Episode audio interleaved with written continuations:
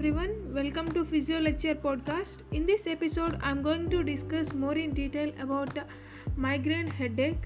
Migraine is a chronic episodic primary headache. It is thought to be a neurovascular pain syndrome with altered central neuronal processing, brainstem, nuclei, cortical hyperexcitability, and spreading cortical depression and the involvement of trigeminal neurovascular system triggering neuropeptide release which produce painful inflammation in cranial vessels and the dura mater.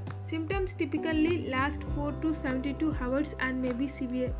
Pain is often but not always unilateral throbbing words with exertion and accompanied by autonomic symptoms, for example, nausea, sensitive to light, sound, or odors fortification spectra and other transient focal neurologic defects occur in a few patients usually just before the headache and also known as in aura. Diagnosis of migraine can be usually made by history alone. Treatment include lifestyle change diet exercise sleeping habits. Medications including the NSAIDs analgesics serotonin receptor agonists, beta blockers, calcium channel blockers, and antiemetics.